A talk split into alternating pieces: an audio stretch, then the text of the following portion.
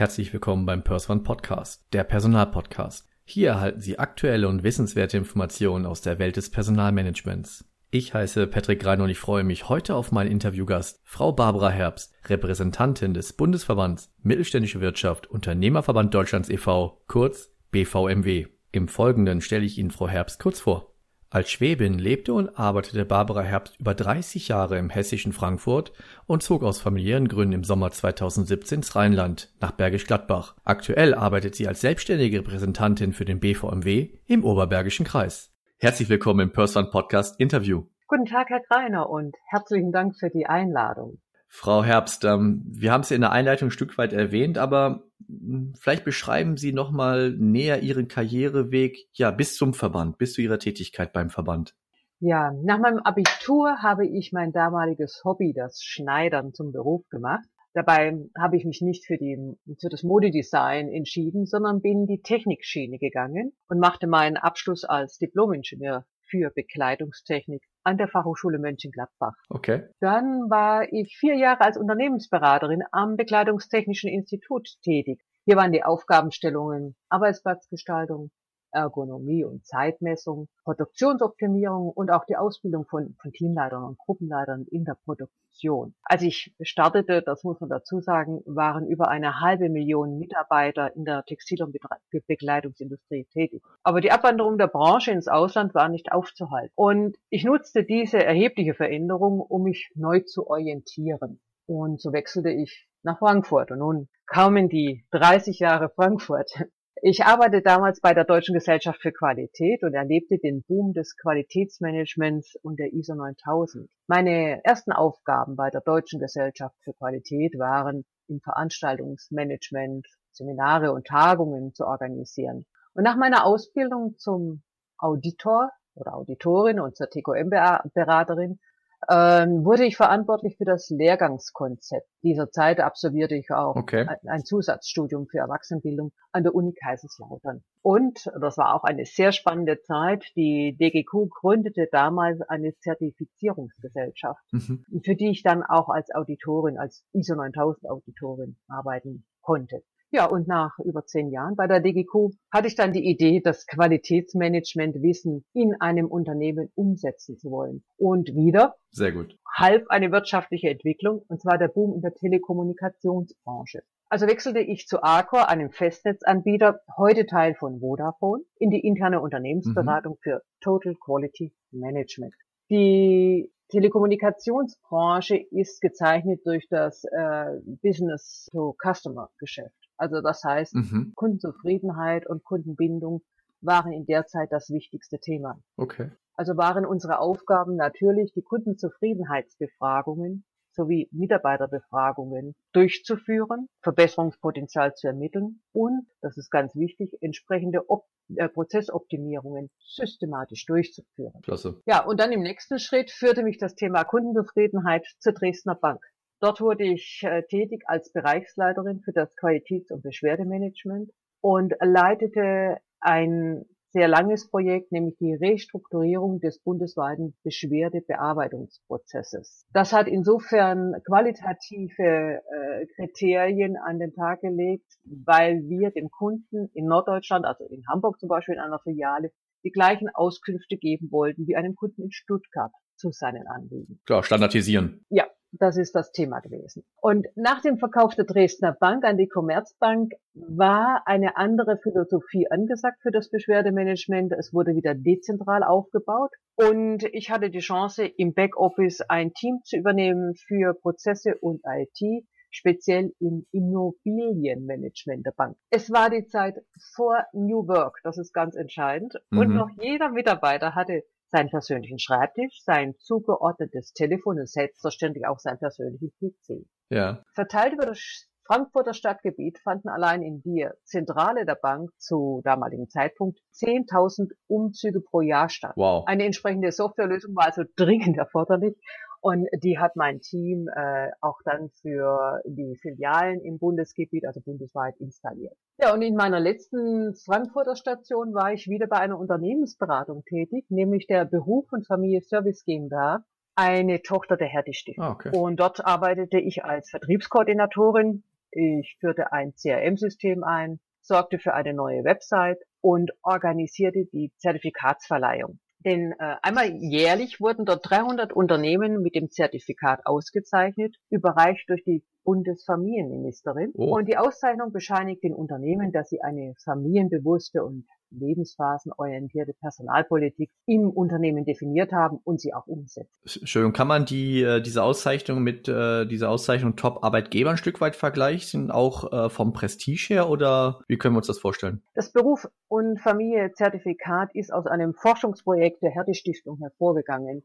Inzwischen sind 1600 Unternehmen durch dieses Zertifikat gelaufen. Wow. Und aktuell sind über 1000 Unternehmen im Zertifikat. So eine Zertifizierung dauert drei Jahre und wir haben Unternehmen, die über 15 Jahre dabei sind. Und auch die Bundesregierung ist nach diesem Beruf und Familiezertifikat auditiert und zertifiziert. Mhm. Das ist ein, äh, eine große Vorbildfunktion und man sieht auch, welchen Stellenwert seitens der Regierung diesem Thema äh, zugeordnet wird. Okay. Aus familiären Gründen beendete ich 2017 meine Tätigkeit in Frankfurt und zog nach äh, Bergisch Gladbach. Dort hatte ich dann die Möglichkeit, meine vielfältigen beruflichen Erfahrungen in eine selbstständige Tätigkeit einzubringen und für den BVMW tätig zu werden. Wie können wir uns denn Ihren aktuellen Arbeitsalltag vorstellen? Ja, im Vergleich zu meinen früheren Positionen hat natürlich die Selbstständigkeit einige Vorteile, mhm. da ich die Tage selbst planen kann und nur ein geringer Anteil fremdbestimmt ist. Ja. Damit habe ich auch die Möglichkeit, ähm, die Familie bei der Betreuung der Enkel zu unterstützen, denn beide Eltern sind berufstätig und benötigen in manchen Situationen Hilfe. Also zum Beispiel schließt der Kindergarten für einen Tag. Da muss man natürlich mhm. den Kleinen übernehmen. Klasse. Meine Aufgaben ansonsten umfassen natürlich die Gewinnung von neuen Mitgliedern, also die Betreuung der Mitgliedsunternehmen, das Entwickeln von neuen Veranstaltungen entsprechend den Bedürfnissen unserer Unternehmen und ganz wichtig die Förderung der Vernetzung von Unternehmern und Unternehmerinnen. Und im Gespräch ja. unterstütze ich das einzelne Mitgliedsunternehmen mit individuellen Informationen, helfe bei der Suche der Problemlösungen, bin Sparingspartner und schaffe damit betrieblichen und persönlichen Nutzen für die Geschäftsleitung. Kann ich nur so bestätigen, Frau Herbst. Kann ich wirklich nur Danke. so bestätigen.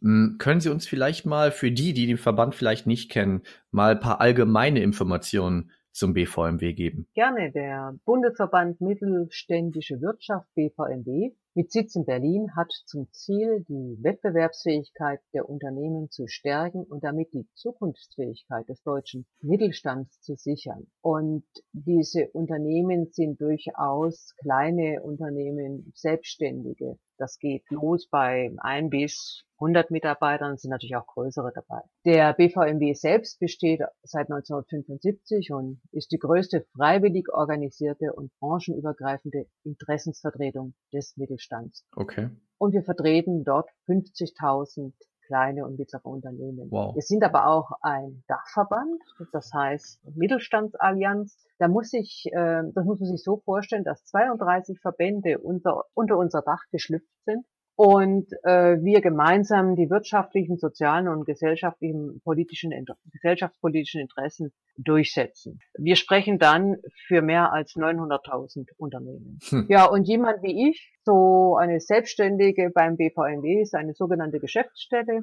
Wir sind eigentlich der Dreh- und Angelpunkt der regionalen Arbeit. Wir bieten bundesweit über 2000 Veranstaltungen pro Jahr mhm. und damit auch die Plattform für die Unternehmerinnen und Unternehmer, sich zu vernetzen und natürlich Informationen zu gewinnen. Ja. Wir haben inzwischen auch für junge Geschäftsführerinnen und Geschäftsführer, äh, die angehend sind oder bereits in Funktion, eine Plattform zum Austausch gegründet. Das nennen wir junger Mittelstand BVMW. Und da sind inzwischen 3000 Unternehmerinnen und Unternehmer engagiert. Junger Mittelstand, junger, das heißt junger Mittelstand BVMW, ja? Junger Mittelstand BVMW. Okay, sehr gut. Wir werden das halt auch unter unserem Podcast mit verlinken. Für die sich dafür interessieren, kann, können sich das bestimmt auf der Homepage des BVMW ansehen, oder? Ja. Gut, und äh, was auch ganz wichtig ist, äh, wer erfolgreich sein will, muss sich der Internationalisierung stellen. Das ist für so ein kleines mittelständisches Unternehmen äh, recht schwer. Und der BVMW verfügt über ein Netzwerk in 40 strategisch wichtigen Ländern, ja. von denen wir aus die Unternehmen auf ihrem Weg ins Ausland begleiten. Und wir öffnen dort die Türen für neue Geschäftschancen. Wir helfen beim Marktzugang. Wir suchen nach den Partnern für die kleinen Unternehmen und wir unterstützen sie auch bei Produkteinführungen und nicht zuletzt auch bei Rechts- und Steuerfragen. Das ist ein wichtiges Thema. Ich habe es gerade bei unserem Skandinavien-Projekt festgestellt. Man muss genau wissen, in welches Land in Skandinavien man sich ähm, mit einer Niederlassung ähm, begibt, um eben den Markt dort zu gewinnen. Ja, absolut. Da gibt es ganz viele Fallstricke, die zu beachten sind. Frau Herbst, ähm, ja, Sie sind vernetzt, Sie ähm, lernen viele Menschen kennen in unterschiedlichsten Positionen, aber wahrscheinlich halt auch natürlich äh, viele Geschäftsführer, viele Personalverantwortliche, viele Menschen, die sich um ähm, ja um das Thema Personalmanagement kümmern. Ähm, wie ist denn Ihre, Ihre Einschätzung des aktuellen Arbeitsmarktes? Ich bin ja äh, durch meine Ausrichtung auf den Oberbergischen Kreis vor allen Dingen in ländlichen Gebieten unterwegs. Und natürlich ist der Fachkräftemangel auch dort spürbar. Und nicht immer ist es möglich, den richtigen Mitarbeiter zu finden. Und auch Stellen bleiben verhältnismäßig lang unbesetzt. Was natürlich dazu führen kann, dass das ein oder andere Unternehmen einen Auftrag nicht annehmen kann, weil einfach die Ressourcen nicht vorhanden sind. Natürlich ist die Ursache uns bekannt, das ist der demografische Wandel. Er wird jetzt verstärkt durch die neue Rentenregelung, dass man eben mit 63 nach 45 Rentenjahren schon in Rente gehen kann. Ja. Und wir stellen auch fest, dass in speziellen Arbeitsgebieten, wie zum Beispiel den Digitalisierungsthemen, der Fachkräftemangel sich verstärkt, weil natürlich viele Unternehmen nach jungen gut ausgebildeten Fachkräften suchen, die eben mit diesen neuen Technologien umgehen können. Für den Verband selbst ähm, gibt mhm. es natürlich mehrere Ebenen, die Handlungsempfehlungen an die Politik und an die Unternehmen zu geben. Politisch gesehen fordern wir im Hinblick auf den Fachkräftemangel natürlich eine qualifizierte Zuwanderung ähm, da ist ein Gesetz im Werden, das wird wahrscheinlich 2020 in Kraft treten. Okay. Natürlich sprechen wir auch über das Thema äh, Stärkung der Erwerbsquoten von Frauen und älteren Mitarbeitern oder Beschäftigten. Hm. Bei den Frauen wird immer auf die Alleinerziehenden geschaut, das ist auch richtig, aber da müssen natürlich Rahmenbedingungen geschaffen werden, die es einer alleinerziehenden Mutter auch möglich macht, überhaupt arbeiten zu gehen. Und bei den Älteren sprechen wir von 50 plus. Und da muss ich ehrlich sagen, aus eigener Erfahrung, 50 plus, ja, bei 55 plus sind die Unternehmen wenig geneigt, nochmal äh, das Potenzial eines älteren Bewerbers äh, zu prüfen oder zu nutzen. Von daher ist das auch der, der Grund gewesen für mich, in die Selbstständigkeit zu gehen. Das war einfach dann die gute Lösung für mich. Definitiv. Politisch gesehen gibt es aber auch noch das Thema, dass wir die, den Fokus stärker auf die Studien- und Berufsorientierung äh, münzen müssen. Wir müssen die Schulen oder die jungen Menschen in den Schulen stärker an die Berufsorientierung heranführen und damit auch die duale Ausbildung attraktiver gestalten und moderner machen. Das ist einfach wichtig, weil wir da in Konkurrenz stehen zu den Studiengängen und äh, vielleicht doch einen Handlungsbedarf haben, das ein bisschen moderner zu machen. Das heißt also, den Lehrern entsprechendes Handwerkzeug mitzugeben, um den Schülern halt entsprechende Informationen zu geben? Oder meinen Sie das eher über vielleicht äh, Vorträge in den Schulen oder wie kann man sich das oder wie wäre so Ihre Empfehlung? Ja, das ist ganz wichtig. Ähm, wir machen gerade ein äh, Projekt in Wermelskirchen zur Bildungsallianz. Super. Und äh, genau dort werden wir die Schulen ansprechen und die Unternehmen ansprechen, stärker vernetzen miteinander mehr Möglichkeiten den jungen Menschen zu geben, dort in die Unternehmen reinzuschauen. Und eigentlich ist auch der Hebel, muss man ganz ehrlich sagen, äh, die Eltern. Ja.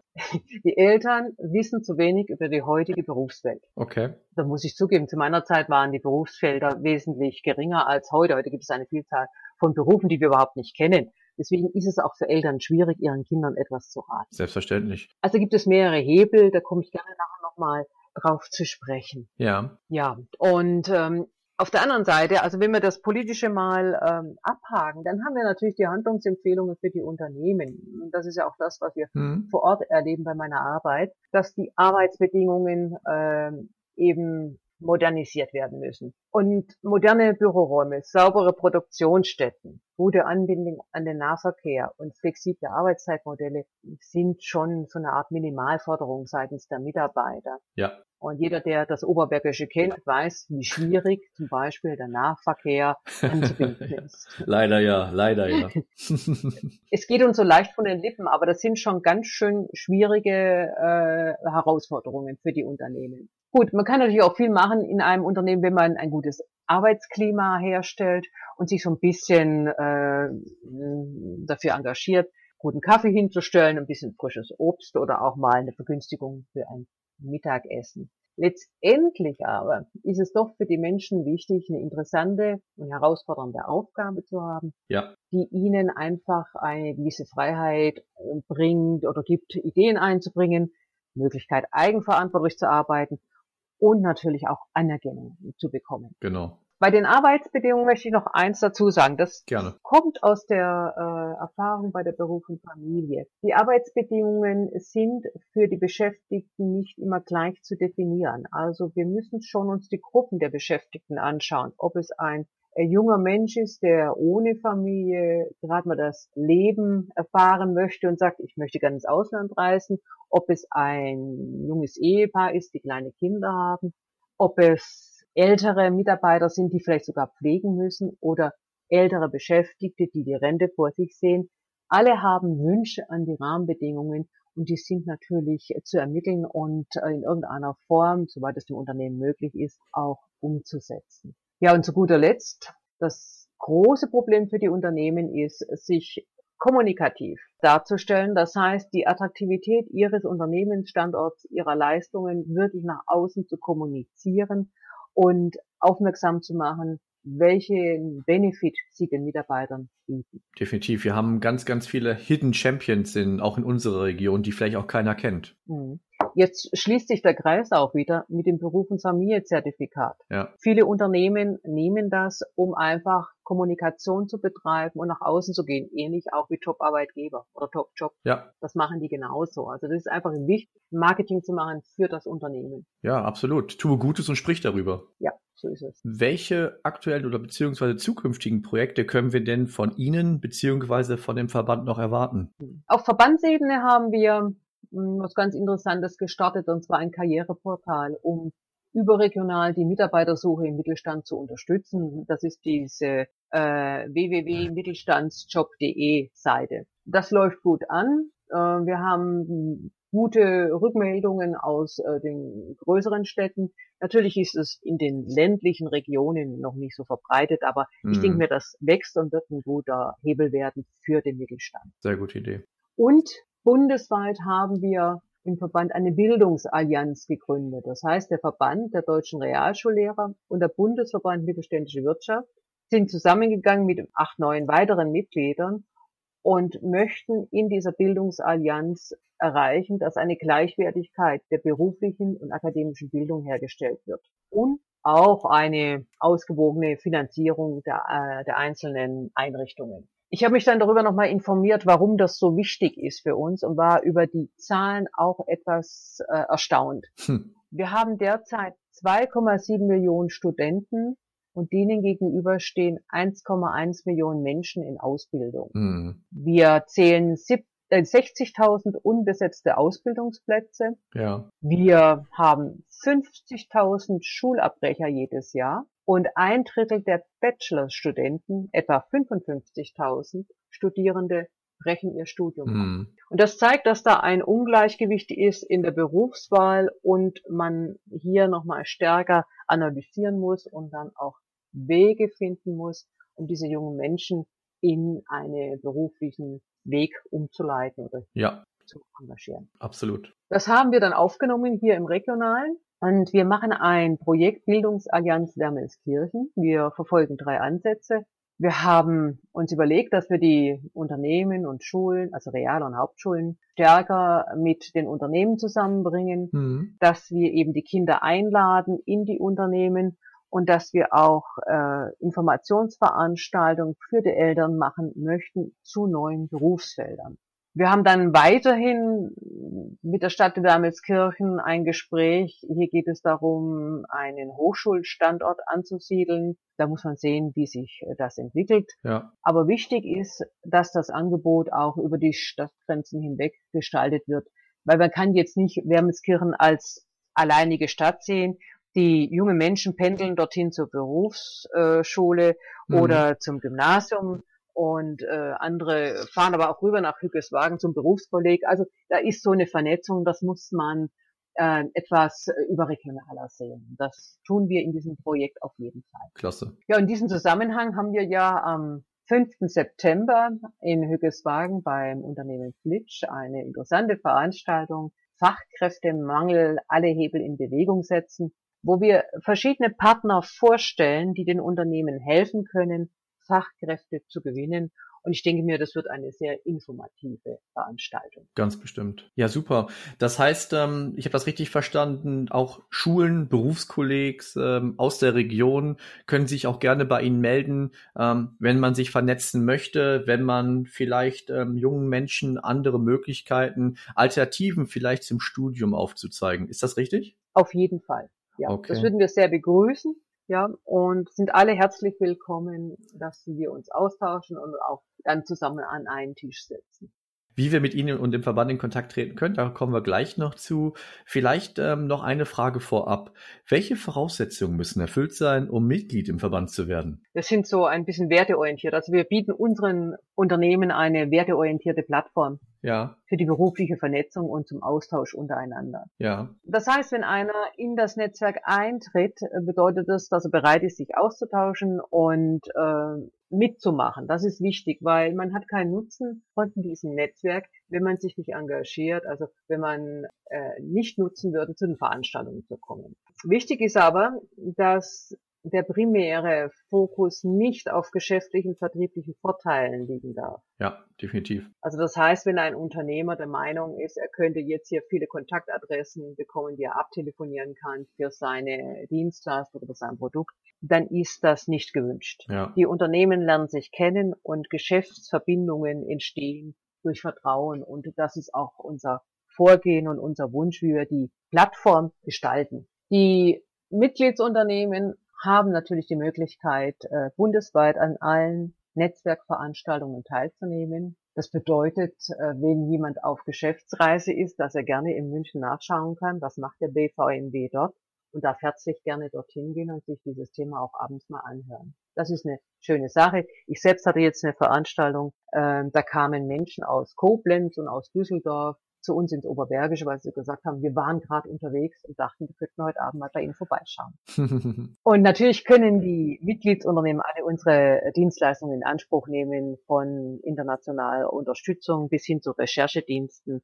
Ähm, das sind also ein vielfältiges äh, Angebot, was durchaus die Mitgliedschaft äh, von Nutzen macht. Frau Herbst, äh, wie gerade schon erwähnt, wenn wir, wenn eine Schule, wenn ein potenzielles neues Mitglied ähm, vielleicht halt äh, mit Ihnen und dem Verband in Kontakt treten möchte, wie kann sie das tun? Ja, äh, die, die direkte Ansprache ist über Mail. Das ist barbara.herbst.bvmb.de. Okay. Wir haben eine Website bvmb.de Oberbergischer Kreis und auch in Xing und Facebook bin ich zu finden. Das dürfte eigentlich gute Möglichkeiten sein, mich zu erreichen. Perfekt, klasse. Ja, kann ich Nutzer aufrufen. Wir werden gerne ähm, auch Ihre E-Mail-Adresse verlinken.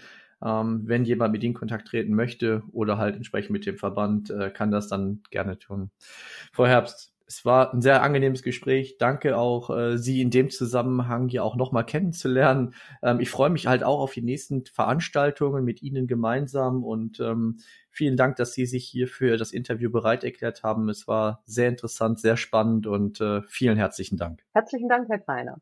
Wenn Sie weitere Informationen rund um das Thema Personalwesen erhalten möchten, dann abonnieren Sie einfach unseren Kanal oder besuchen Sie unsere Homepage auf www.pers-one.de. Abschließend möchte ich darauf hinweisen, dass wir Sie unabhängig und nach bestem Wissen und Gewissen informieren wollen. Wir haften nicht für Irrtümer, fehlende Aktualität oder für Quellen von Dritten. Der Einfachheit halber wird im gesamten Podcast die männliche Form gewählt. Der Pers One Podcast wird unterstützt von Pers One Solutions. Bis demnächst, Ihr Patrick Reiner.